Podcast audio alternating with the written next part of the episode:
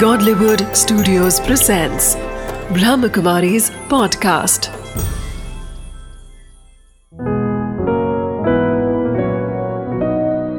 जिंदगी बने आसान। नमस्कार दोस्तों, ओम शांति। स्वागत है आपका हमारे प्रोग्राम जिंदगी बने आसान में।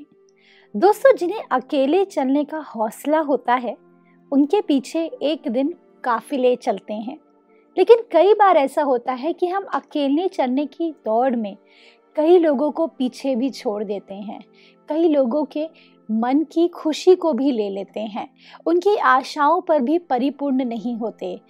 तब वो अकेलापन हमें अपनी मंजिल की ओर नहीं लेके जाता, बल्कि अकेलेपन की ओर ले जाता है। इस सोच के साथ आज के प्रोग्राम की शुरुआत करते हैं। हमारे साथ हैं बी के राजू भाई। ओम शांति। ओम शांति। स्वागत है आपका हमारे प्रोग्राम में।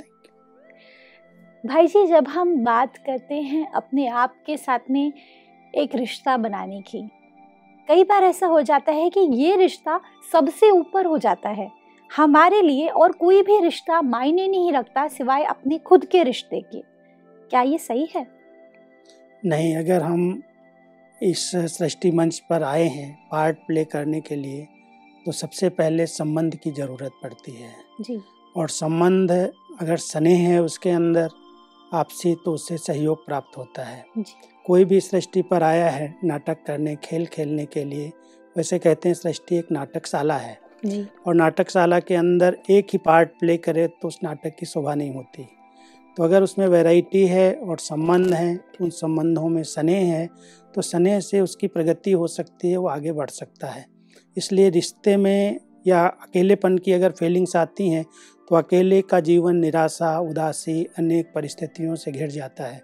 इसलिए सबको साथ लेकर के चलना, सबके साथ स्नेह युक्त व्यवहार करना, सबकी दुआएं लेना, इसकी बहुत आवश्यकता है। पर कई बार ऐसा होता है भाई जी, अगर मैं बात करूँ अकेले रहने की, बहुत सारे फ़ायदे भी हैं इसमें, क्योंकि हमें रिलेशनशिप्स के झंझट में नहीं जाना पड़ेगा, हमें लोगों के स्वभाव संस्कार को नहीं देखना पड़ेगा, हमें उनके साथ झगड़ा नहीं करना पड़ेगा। मतलब वो अपने रास्ते जिए, हम अपने रास्ते जिए। तो क्या ये बहुत सारी प्रॉब्लम्स को रोकने का तरीका नहीं है? अकेले वास्तव में हमको आंतरिक स्थिति में बनना है। अच्छा। इस सृष्टि मंच पर हैं हम सब, तो हम सबके साथ चलेंगे तो सबका सहयोग प्राप्त करेंगे। लेकिन अगर अंदर से अकेलापन, अंदर से हम अकेले हैं, तो अकेले में हम परमात्मा को अपना साथी बना सकते हैं। अच्छा। संबंधों में आते कई बार टकराव की स्थितियां पैदा होती हैं, लेकिन अगर परमात्मा से हमारा ठीक संबंध है और हम अकेलेपन का माना अपने स्वरूप का स्मरण करते हैं, तो उस स्वरूप के आधार से हम अकेले की ज़िंदगी बहुत खुशनुमा जी सकते हैं। लेकिन जब हम संसार में हैं, सृष्टि मंच पर हैं, जब हम शरीर के अंदर हैं, तो शरीर के साथ आते ही आत्मा कहाँ से आई? बिना संबंध के नहीं आई। उसको पहले माता पिता का संबंध मिला, फिर साथियों का संबंध, दोस्तों का संबंध, फिर स्टूडेंट्स का संबंध। बिना संबंध के वो आगे बढ़ ही नहीं सकती इस क्षेत्र पर। इसलिए वो अकेलापन, अगर वो बहुत समस्याएं महसूस कर रही है, झंझट महसूस कर रही है, तो वो लगता है कि मैं अकेले हो जाऊं तो सब झंझटों से छूट जाऊंगा। बिल्कुल। तो वास्तव में अगर हम अकेले रहना चाहते हैं, तो अपने स्वरूप को पहचान करके अपने स्थिति में अकेले रहें।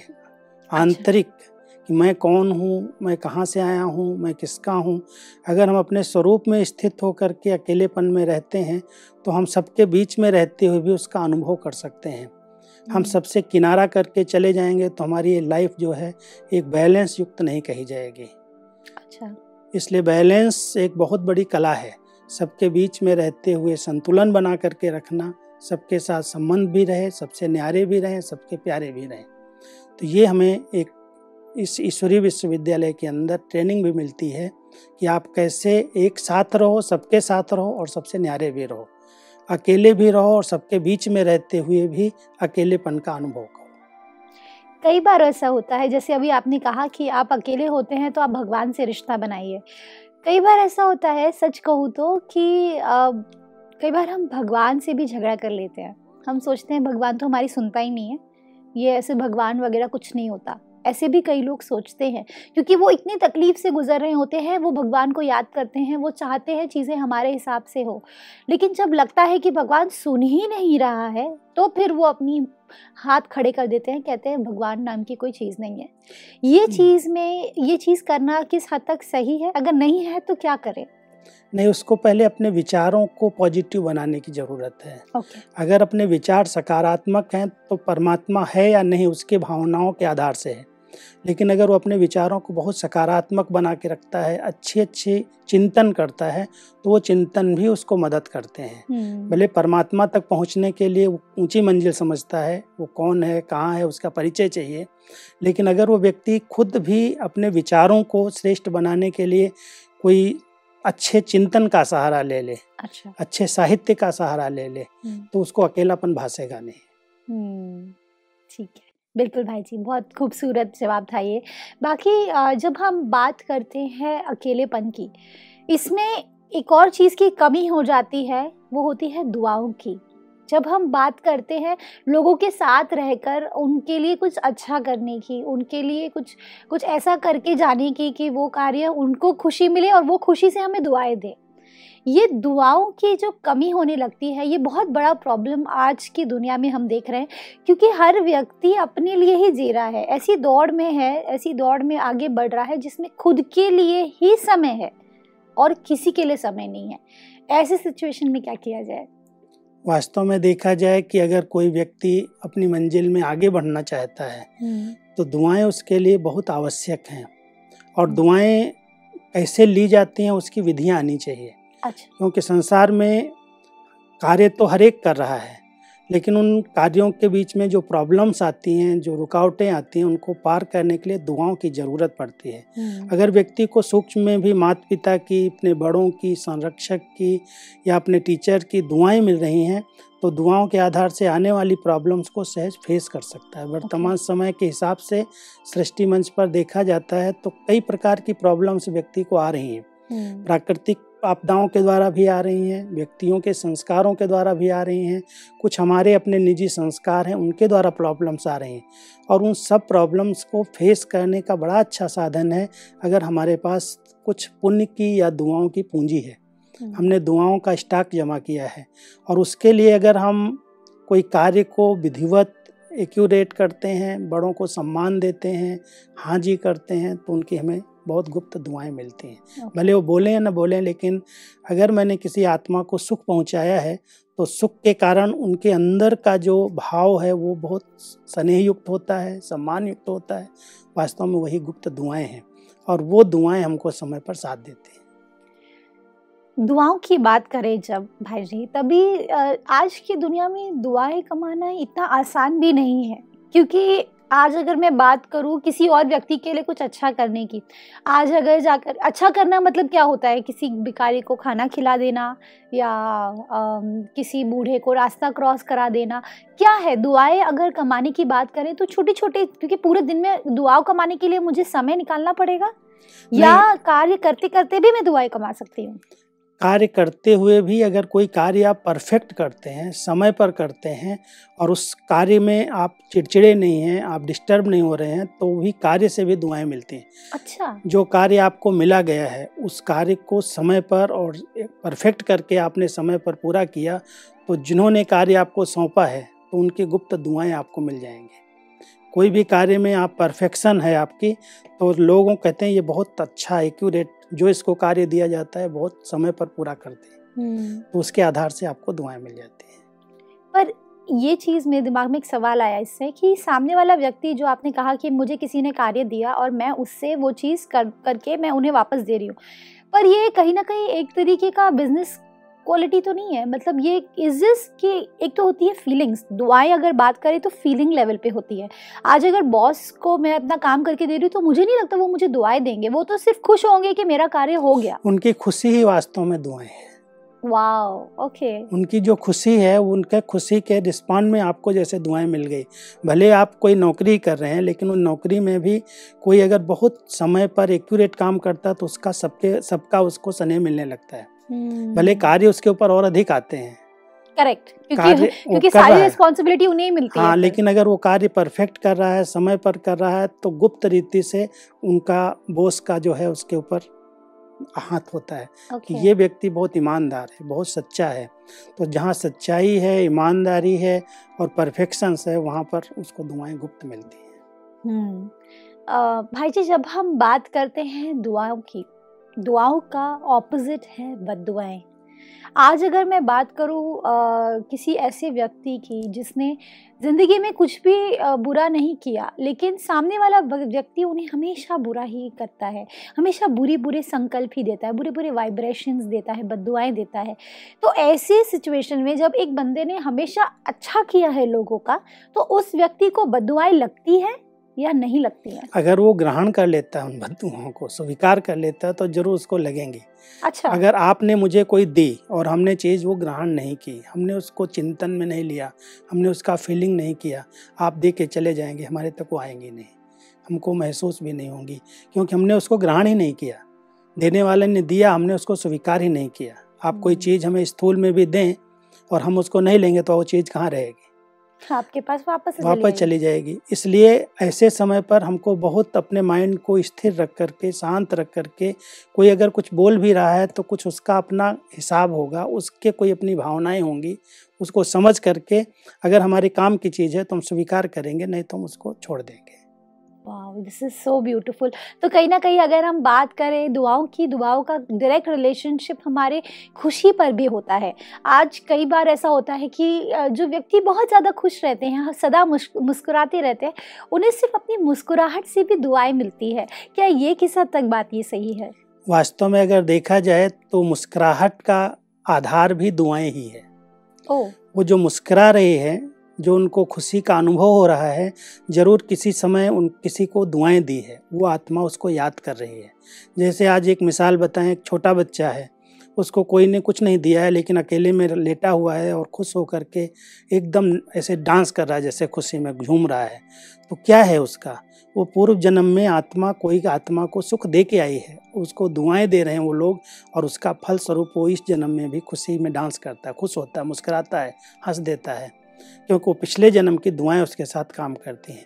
ऐसे ही अगर कोई पिछले जन्म में किसी आत्मा को दुख दे करके आया है, कोई परेशान करके आया है, तो उसको अंदर से अच्छा हुआ चला गया और बद्दुआएं निकलती हैं, और वो आत्मा वहाँ पर है तो वहाँ पर भी वो फील करती है कि जैसे बहुत दुखी हो रही है, तड़फ रही है, रो रही है, क्योंकि उसके पास जन्मों का उसको फल मिल रहा है। hmm. भाई जी, जब हम बात करते हैं दुआओं की, दुआओं में सबसे बड़ा एक रिलेशनशिप कहा जाता है माँ और बच्चे का, और ख़ास करके माता पिता और बच्चे का रिलेशनशिप। किस हद तक बच्चे की ज़िंदगी में अपनी माता पिता की दुआएं काम करती हैं? वास्तव में माँ बाप की दुआएं तो बच्चों को बहुत आगे बढ़ाती हैं, हर क्षेत्र में आगे बढ़ाती हैं। अगर बच्चा सुपात्र है जी, आज्ञाकारी है, माता पिता के कहने अनुसार चलता है, तो माता पिता उसको गुप्त रीति से उसको बहुत दुआएं देते हैं, सदा आगे बढ़ता रहे। कई कुपात्र भी होते हैं, लेकिन माँ बाप को उनके प्रति बद्दुआएं नहीं निकलेंगी। उनका बहुत स्नेह रहता है कि बच्चा कैसे भी है लेकिन आगे बढ़े, इसकी उन्नति हो। तो माता पिता की दुआएं तो बच्चों के ऊपर हैं ही, लेकिन बच्चों का कर्तव्य है माता पिता की हर आज्ञा का पालन करके, सुपात्र बन करके उनकी दुआओं को ले लेना। भाई जी, दुआएं मिल गई, दुआएं की भंडार है मेरे पास, आज मैं एक खुशनुमा व्यक्ति हूँ, मेरे पास सब कुछ है। लेकिन कई बार ऐसा होता है कि अंदर से एक इंसान जो अच्छा होता है उसे लोग उसी तरह से स्वीकार नहीं करते हैं। एक्सेप्टेंस जो होती है, जो आज सोसाइटी होती है, वो उस लेवल पे उन्हें एक्सेप्ट नहीं करते हैं। शायद काम के लेवल पे आज भले उनके पास दुआएँ बहुत सारी है, लेकिन पैसा नहीं है, आज पैसे की कमी है घर में, तो खुशी कहाँ से लाए? क्योंकि पैसा भी तो एक बहुत बड़ा महत्व प्ले करता है आज की दुनिया में। आज अगर पैसा नहीं है तो कहते हैं खुशी नहीं है। तो भले मैंने दुआएं बहुत सारी कमाई, लोगों का बहुत अच्छा अच्छा अच्छा सोशल वर्कर हूँ मैं मैं सबका अच्छा करता हूँ, लेकिन मेरे पास आज पैसा नहीं है, तो फिर धीरे धीरे अंदर में खालीपन आने लगता है, चिड़चिड़ापन आने लगता है। ऐसे में क्या किया जाए? ऐसे समय में अगर वो धैर्यवत रहे, थोड़ा समय धैर्य का सामना करना पड़ता है, क्योंकि कई बातें ऐसी आती हैं जो एक व्यक्ति अगर धैर्यवान है, शांति से उस बात को स्वीकार करता है, तो दुआओं के आधार से उसको रास्ता क्लियर दिखाई देता है कि ये करने से आपके पैसा आ जाएगा, अच्छा। ये कार्य करने से आपको प्राप्ति होगी, तो राह बताता है वो। हाँ, वो राह बताएगी आपको, क्योंकि दुआओं का बल है आत्मा के पास। इसलिए अगर कोई ऐसी प्रॉब्लम उसके सामने आए भी, आर्थिक रूप से, सामाजिक रूप से, पारिवारिक रूप से, प्रॉब्लम्स तो आज क्रिएट हो ही रही नई नई प्रकार की, लेकिन उन प्रॉब्लम्स में अगर उसके पास दुआओं का स्टॉक है तो उसको सही दिशा मिल जाएगी, सही रास्ता मिल जाएगा, और उस रास्ते के आधार से उस प्रॉब्लम का वो फेस भी कर सकेगा और पार भी हो सकेगा। बहुत अच्छा। आ, भाई जी, जब हम बात करते हैं दुआओं की, क्या भगवान की भी हमें दुआएं मिलती हैं? क्योंकि आज अगर मैं, वैसे कहा गया है हमारे कुछ पहले एपिसोड्स में भाइयों ने बहनों ने कहा है कि भगवान से रिश्ता बनाते हैं तो हमें बहुत अच्छा लगता है, अकेलापन नहीं लगता, ज़िंदगी में खुशी रहती है, लेकिन आ, क्या उस रिश्ते से हमें दुआएं भी मिलती है? उससे बहुत अच्छी दुआएँ मिलती हैं, और हम लोगों का तो ये अनुभव है कि हमको माता पिता की, अलौकिक माता पिता की, जिसको हम भगवान कहते हैं, अच्छा। वो हमारे वास्तव में रियल माता पिता है, आत्मा के पिता तो वही हैं। तो आपने रिश्ता भगवान के साथ माता पिता का बनाया है। माता पिता का बनाया है, और उसके रिश्ते के कारण अगर हम उसकी आज्ञाओं का पालन कर रहे हैं, उनकी श्रेष्ठ मत का हम पालन कर रहे हैं, तो गुप्त रीति से हमको लगता है कि हर कदम में उनकी दुआएं हैं, और उसी दुआओं से हम आगे बढ़ रहे हैं। So beautiful. लौकिक माता पिता तो थोड़ा समय साथ देते हैं, वो शरीर छोड़ के दूसरे शरीर में चले जाते, लेकिन पारलौकिक माता पिता, जिसको हम परमात्मा कहते हैं, भगवान कहते हैं, अगर उससे हमने अविनाशी रिश्ता जोड़ा हुआ है तो, और उसकी आज्ञाओं का हम पालन कर रहे हैं, उसकी श्रेष्ठ मत पर चल रहे हैं, तो हमारा तो अनुभव ये कहता है कि वो दुआएं बहुत गुप्त रीति से हमें कई विकर्मों से, पाप कर्मों से, बुरे कर्मों से बचाती रहती हैं। आत्मा उस तरफ बढ़ती भी नहीं है, कोई कर्म ऐसा होता ही नहीं है, क्योंकि उसकी दुआएँ हमारे साथ हैं। जी भाई जी, जब बात करते हैं बद्दुआओं की, कई बार ऐसा होता है कि हमसे ना चाहते हुए अनजाने में किसी का बुरा हो गया। आज कई बार ऐसा होता है कि आ, सुबह में मैं निकली हूँ ऑफिस के लिए, और आ, मैं तो सीधे सीधे चल रही हूँ रोड पे, लेकिन कोई व्यक्ति आ, जल्दी जल्दी में उसने एक्सीडेंट कर दिया मेरा, अब मेरे पैर में चोट लग गई है बुरी तरह से, शायद फ्रैक्चर हो गया। ऐसी सिचुएशन में उनकी उनके लिए तो मेरे को बद्दुआएं ही निकलेंगी, तुम्हारी वजह से मुझे बीस दिन ऑफिस नहीं जाने को मिला, ये नहीं हुआ, वो नहीं हुआ। तो वो जो व्यक्ति है जिसने अनजाने में ये एक्सीडेंट किया है, उस व्यक्ति को अपनी बद्दुआओं से कैसे बचे वो, या अगर बद्दुआएं लग गई है तो उससे कैसे ओवरकम करे? ऐसा है कि ये भी अगर ज्ञान है, समझ है, तो पता चलता है कि अगर कोई ऐसा अचानक कोई का एक्सीडेंट हुआ, किसके द्वारा हुआ, तो ये कोई कर्मों की पिछली फिलासफी है, कर्म फिलासफी है, वो जिसके कारण उसका उस समय हिसाब चुकता हुआ। अगर उसके पास ज्ञान है, समझ है, तो वो बद्दुआ नहीं देगा, वो समझेगा ये कोई कर्म का ऐसा हिसाब किताब था जो चुकता हो गया, वो लाइट हो जाएगा, हल्का हो जाएगा। और उस आत्मा ने जिसने किया है, अगर वो सच्चे दिल से महसूस करता है कि मेरी गलती हो गई, मेरे से नहीं होना चाहिए, और उसमें वो सहायता देता है, मदद करता है, तो उसको बद्दुआएं नहीं लगती हैं, क्योंकि अचानक हुई हैं और बिना सोचे समझे हुई हैं, कोई उसने जानबूझ के अगर नहीं किया है, तो उसको अगर फील न करे, उसमें वो सहयोगी बन जाए, उसको मदद कर दे, तो उसको दुआएं फील नहीं, महसूस नहीं होंगी। जी आ, भाई जी, एक और चीज़ मेरे दिमाग में, कई बार ऐसा होता है कि आज अगर मैं बात करूँ बद्दुआओं की या दुआओं की, ऐसा कहा जाता है कि जिनके साथ अभी आपने लेन देन की बात की, लेन देन में आ, शायद मेरे जो परिवार वाले हैं, जो परिवार जो नॉन सदस्य है, उनके साथ में तो मेरा लेन देन है, लेकिन वो व्यक्ति जिसने मेरा एक्सीडेंट किया उसको तो मैं जानती भी नहीं थी। इस जन्म का लेन देन नहीं है। अच्छा, ये तो कई जन्मों से हम सृष्टि चक्र पर खेल खेल रहे हैं ना। Okay. पिछले हमारे कई जन्म हुए हैं, और उन कई जन्मों में हो सकता है उसका कोई हमारे साथ हिसाब किताब बना हुआ है, और okay. इस जन्म में वो चुकता हो रहा है। hmm. इस जन्म में उसका हमारा कोई संबंध नहीं है, hmm. लेकिन पिछले जन्मों का वो खाता जो रहा हुआ है वो इस समय चुकता हो रहा है। Okay okay. uh, भाई जी, जब हम बात करते हैं बद्दुआओं की, बद्दुआओं में एक चीज़ होती है कि आज अगर मैं किसी को बद्दुआ दे रही हूँ तो वो बद्दुआ देने का क्या मेरे कर्मों पर कुछ असर पड़ता है उस चीज़ का? क्योंकि देखिए, सामने वाले बंदे ने मेरे साथ बुरा किया इसलिए मैंने उसे बद्दुआ दी, लेकिन बद्दुआ देने से मुझे क्या फ़र्क पड़ता है, मेरे कर्मों पर क्या फ़र्क पड़ता है, ये भी हमें जानना ज़रूरी है। ये बहुत ज़रूरी है, क्योंकि अगर कोई की बद्दुआएं गुप्त रीति से मिल रही हैं तो हमारे जीवन में वो खुशी, वो प्रसन्नता का अनुभव नहीं होगा। और सबसे बड़ी बात है, जो मेडिटेशन करते हैं, योग अभ्यास करते हैं, अगर उनको गुप्त रीति से कुछ की बद्दुआएं मिल रही होंगी तो उनका मेडिटेशन ठीक नहीं होगा, योग लगेगा नहीं। नहीं, वो भी है, लेकिन मैं अगर किसी को बद्दुआ दे रही हूँ तो मेरे पर भी उस चीज़ का असर पड़ता है। जरूर पड़ेगा, क्योंकि बद्दुआ का रिटर्न तो बद्दुआ ही है। ओ। अगर मैंने किसी को बद्दुआ दी है तो उसका भी हमारे प्रति वैसा ही क्रिया की प्रतिक्रिया तो होगी ही। साइकिल है। अगर हमारी क्रिया ठीक नहीं है तो प्रतिक्रिया हम कैसे अपेक्षा रखेंगे कि आप हमको बद्दुआएं देंगे और हम बद्दुआ देंगे। हम जो देंगे वही लेंगे, जो देंगे वही पाएंगे। इसलिए सिद्धांत तो यही कहता है, अगर हम आपको बद्दुआ दे रहे हैं तो आप हमको कैसे दुआएं देंगे। So true.